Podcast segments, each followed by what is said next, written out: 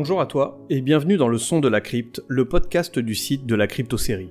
Ici, tu trouveras des versions audio des articles présents sur le site. Il s'adresse aux détracteurs de l'écrit et à tous les fans de séries télévisées dont la production est terminée ou pas tout à fait. Dans ce onzième épisode de la saison 2, je te propose de partir à la rencontre d'Oliver Hudson. Tu peux retrouver l'actualité et toutes les infos de la crypte en version écrite sur le site www.cryptosérie.fr et en version audio sur YouTube, Deezer, Spotify et autres plateformes de podcast. Allez, c'est parti pour ce nouvel épisode intitulé Trois séries phares dans la carrière d'Oliver Hudson.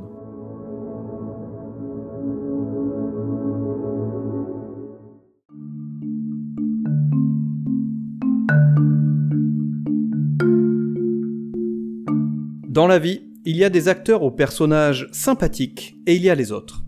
Ces acteurs ont le don d'incarner des héros sympas avec qui tu deviendrais facilement pote. C'est ainsi que tu en viens à les suivre dans les différents projets auxquels ils participent. Leur nom au générique d'une série est pour toi un gage de qualité, et tu sais que les membres du casting ne se sont pas trompés. Oliver Hudson fait partie de ces acteurs que j'aime suivre pour ces raisons. Partons à la découverte de trois séries phares qui m'ont fait aimer ce comédien au personnage sympathique.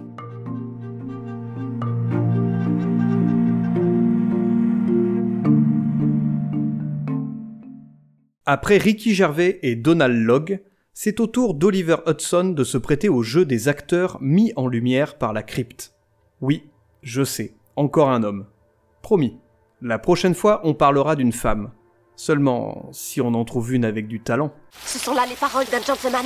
Mais non, je rigole, je vous aime, n'est-ce pas Julien?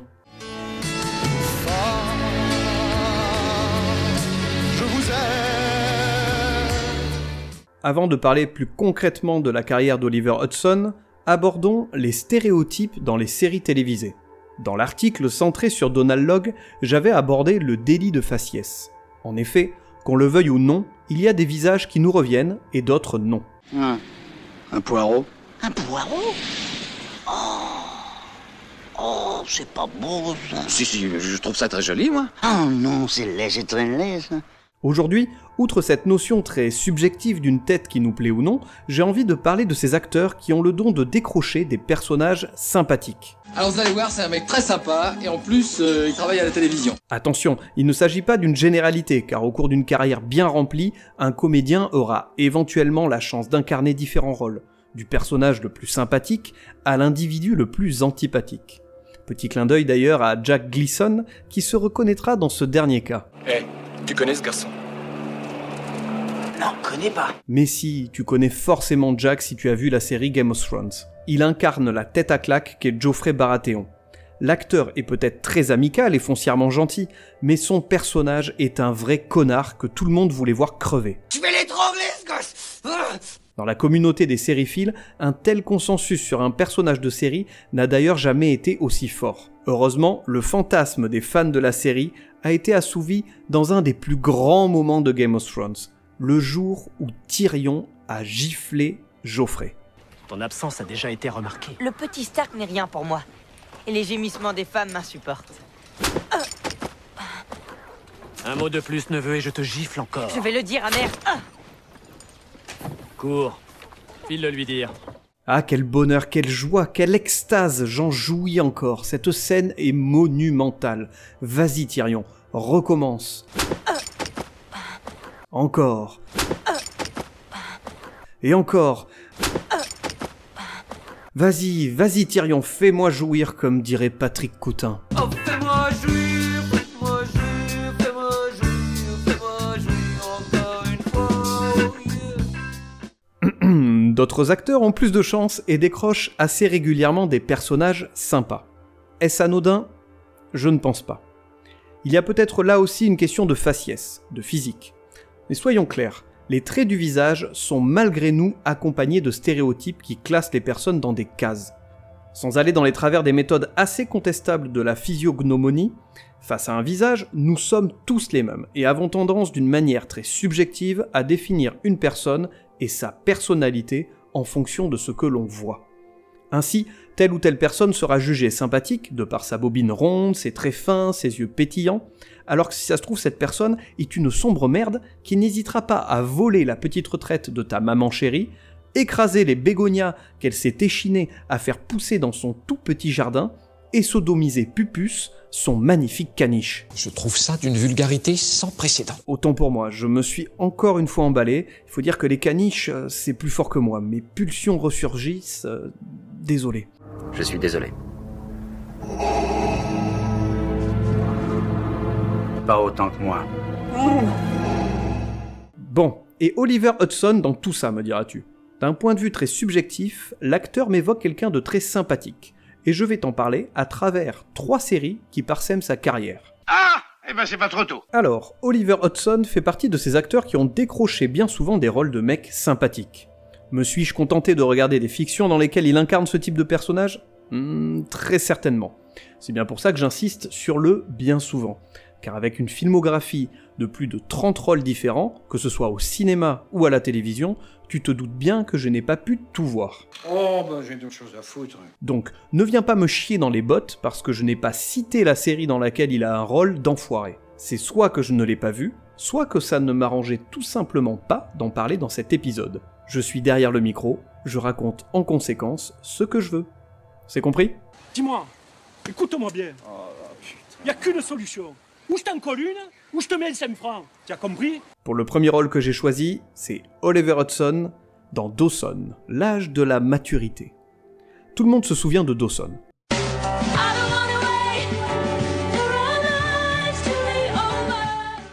Ou du moins tous les ados de la fin des années 90.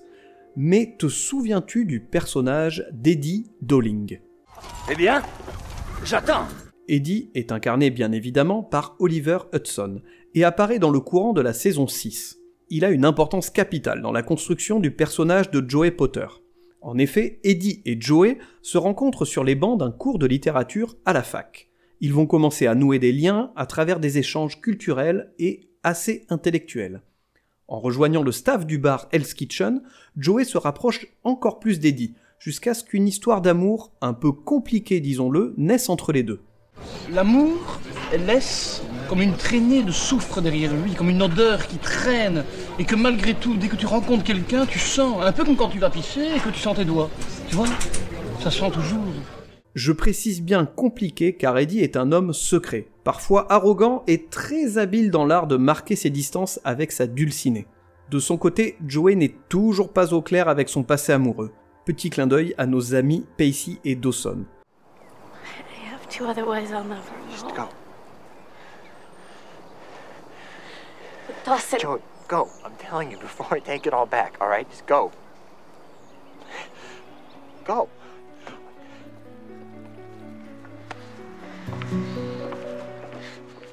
Mais non, Dawson, il ne faut pas se mettre dans un état pareil. Ça ne sert à rien de pleurer. Qu'il est trognon quand même quand il pleure. Oh, qu'il est mignon Revenons-en à Eddie, qui nous intéresse plus spécifiquement ici. Tout au long de la saison, nous apprenons à connaître ce personnage. Qui il est, son passé, pourquoi agit-il de la sorte avec Joey? Il en ressort quelqu'un de touchant, qui ne cherche pas à faire du mal à Joey. Tout en essayant de devenir l'homme qu'il a toujours rêvé d'être, il tente de la protéger et pense qu'elle mérite mieux que lui. Fusille-moi, je suis une ordure, une merde de chien. Après de nombreuses séparations et retrouvailles, le couple se sépare pour de bon. Une expérience douloureuse pour les deux, mais qui aura certainement permis à Joey de mieux aborder ses relations amoureuses. Et oui madame, il faut arrêter de faire la girouette et choisir une bonne fois pour toutes avec qui tu veux être. Dawson Pacey Et toi qui m'écoutes T'es pour la team Dawson et Joey? Pacey et Joey? Ou Dawson et Pacey? Euh, non, je crois que cette option n'était pas proposée par la série. Ah, ça aurait pu être fun. Après tout, pourquoi pas? C'est donc dans le rôle d'Eddie Dowling que j'ai découvert pour la première fois Oliver Hudson. À cette époque, je trouvais le personnage plutôt cool, même s'il était clairement la troisième roue du carrosse. Le mec qui arrivait avec ses gros sabots pour semer la zizanie dans les histoires de cœur de nos amis de Capside. Sous les traits d'un personnage complexe, il a permis à la série Dawson de passer un cap, s'orienter vers une voie plus mature.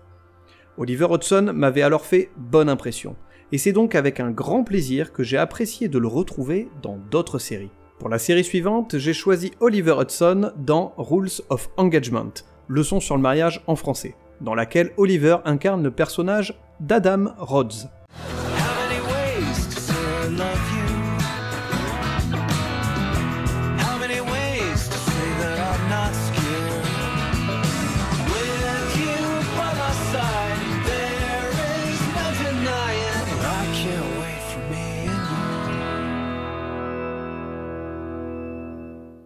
Rules of Engagement est une sitcom diffusée dans les années 2000 sur la chaîne américaine CBS.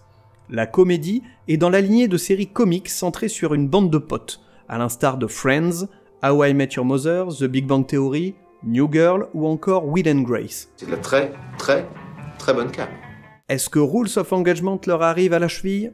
Hmm, En toute honnêteté, pas vraiment. Et qu'est-ce que ça dit, c'est mauvais? La série n'est pas une mauvaise comédie, mais elle ne brille pas par son humour et n'apporte rien de neuf dans la galaxie des comédies du genre. Son principal problème réside dans ses personnages. Là où d'autres comédies comme Friends en tête de liste ont réussi à créer de véritables liens entre chaque protagoniste, Rules of Engagement galère à créer une alchimie entre chacun de ses héros. De ce fait, l'attachement que peut ressentir le téléspectateur face à ces êtres fictifs ne s'opère pas vraiment. Des héros aussi attachants que Chandler, Oh mon dieu Oh, mon Dieu. Phoebe, Raj, Penny, Jess ou encore Will, et auxquels on peut parfois s'identifier, ne trouvent pas leur pendant dans la comédie de Tom Hertz. Et j'insiste bien sur cette notion de lien entre les personnages. Elle est ultra importante dans une fiction. Elle rend le récit plus naturel et permet de plonger plus facilement le téléspectateur dans l'histoire. Or, dans Rules of Engagement, je ne me suis jamais senti embarqué dans les histoires de Jeff, Audrey, Adam, Jennifer et Russell. Peu importe leur nom On suit les péripéties de leur quotidien, mais les connexions entre eux fonctionnent mal. On passe ainsi de sketch en sketch qui font parfois mouche et parfois non. Je croyais que vous aviez de l'humour. Et non, on dit l'humour juif, l'humour juif. Ça n'a pas l'air très rigolo, votre humour. Hein Non, en effet, ce n'est pas très rigolo, non. Ok, donc on a bien compris que Rules of Engagement ne fonctionne pas sur l'aspect comédie de groupe. Qu'en est-il du reste? Et surtout, où est ce putain d'Oliver Hudson dans tout ça? C'est ça que vous appelez pas long, vous vous foutez de moi, ça fait au moins 10 minutes que je poireaute. Alors pour revenir plus précisément au sujet du podcast, il faut que je parle de la force de la série. Cette dernière, à l'instar des autres sitcoms susmentionnés, a réussi à mettre en avant des personnages bien trempés, tous avec leurs défauts, leurs mimiques et leur tempérament. Bon, le tout reste très caricatural, avec le mec jamais content, le pervers, la romantique ou encore le naïf. Il a l'air doux comme un agneau. Vous croyez qu'il est attardé?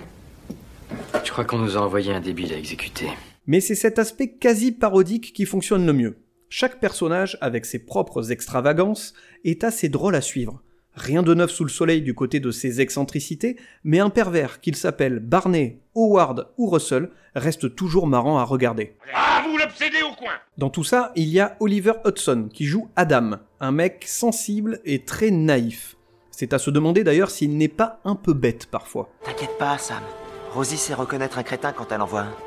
Ce qu'il souhaite par-dessus tout dans la vie, c'est être l'amant slash homme idéal pour sa femme, et devenir le meilleur ami de son nouveau voisin, Jeff. Ce qui a le don d'énerver vivement ce dernier. Et Hudson interprète parfaitement Adam, un type simple, un peu envahissant, mais finalement très attachant et sympa. Voilà, on y est. Oliver Hudson joue un mec gentil qu'on aimerait bien prendre sous son aile, même si parfois un bon coup de pied au cul ne lui ferait pas de mal. Moi, ce que je vois, c'est que dans deux secondes, je vais te botter le cul. Pour conclure, Rules of Engagement n'est pas une série mémorable. Je retiens plus spécifiquement son casting. Il y a Patrick Warburton, que tu as pu voir dans Les Griffins, Space Force, Crowded, The Tick. Il y a Majin Price, que tu as pu voir dans Parents à tout prix, avec l'excellent Donald Logg. Il y a également Bianca Kajlich, que tu as pu voir dans Legacies, Harry Bosch, Undateable, Dawson. Il y a David Spade, qui est connu notamment pour ses apparitions dans le Saturday Night Live. Et bien évidemment Oliver Hudson, qui campait très bien le personnage de Adam Rhodes. This looks fun. Oh, yeah, man. Field of Duty IV. Field of Duty 4. Oh, right. Anyway, it's set in World War XI. Two. It's, uh, yeah, no, it's World War II. World War II. But he's really cute. I know. No, I was just reminding myself. Pour la troisième et dernière série dans laquelle Oliver Hudson m'a vraiment convaincu, j'ai choisi Splitting Up Together, une histoire d'un divorce assez moderne. Splitting Up Together est une comédie familiale diffusée à la fin des années 2010 aux États-Unis. Alors, de quoi parle-t-elle?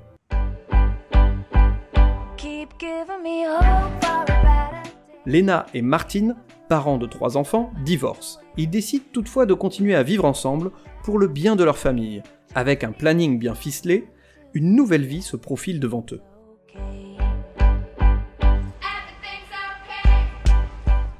Alors soyons clairs, on n'est pas non plus devant la comédie de la décennie. D'ailleurs, Splitting Up Together n'est pas vraiment drôle. Les personnages secondaires frôlent même le ridicule et n'apportent rien à l'histoire, si ce n'est être le faire-valoir de nos deux héros.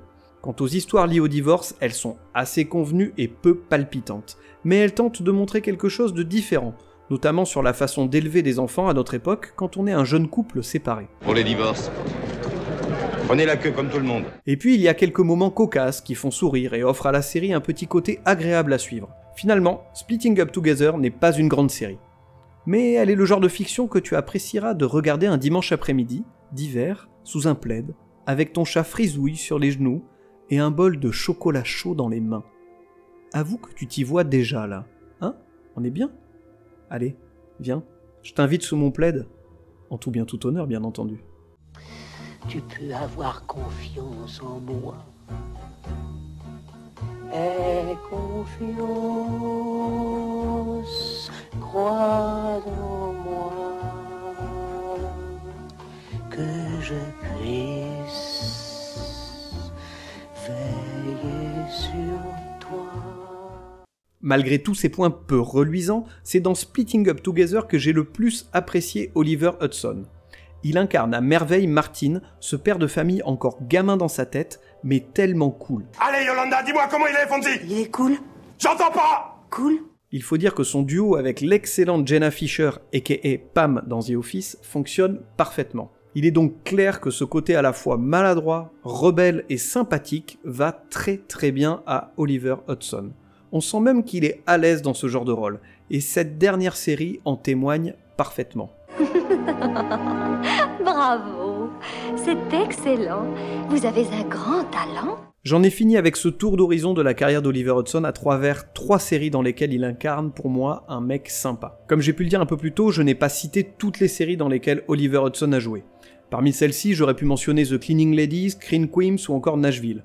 Mais bon, franchement, euh, Cleaning Lady, elle est en cours de diffusion et le pitch ne me tente pas des masses. Scream Queens, j'ai tenu 4 épisodes tellement c'était à chier. C'était pas mauvais, c'était très mauvais. Voilà, exactement. Quant à Nashville, je ne pense pas trop être dans la cible, donc je préfère m'abstenir de parler de ces séries. Mais si dans celle-ci, il campe effectivement un personnage différent, un mec pas forcément sympa, n'hésite pas à venir me le dire, j'irai peut-être jeter un œil, voir comment l'acteur s'en sort dans des rôles différents.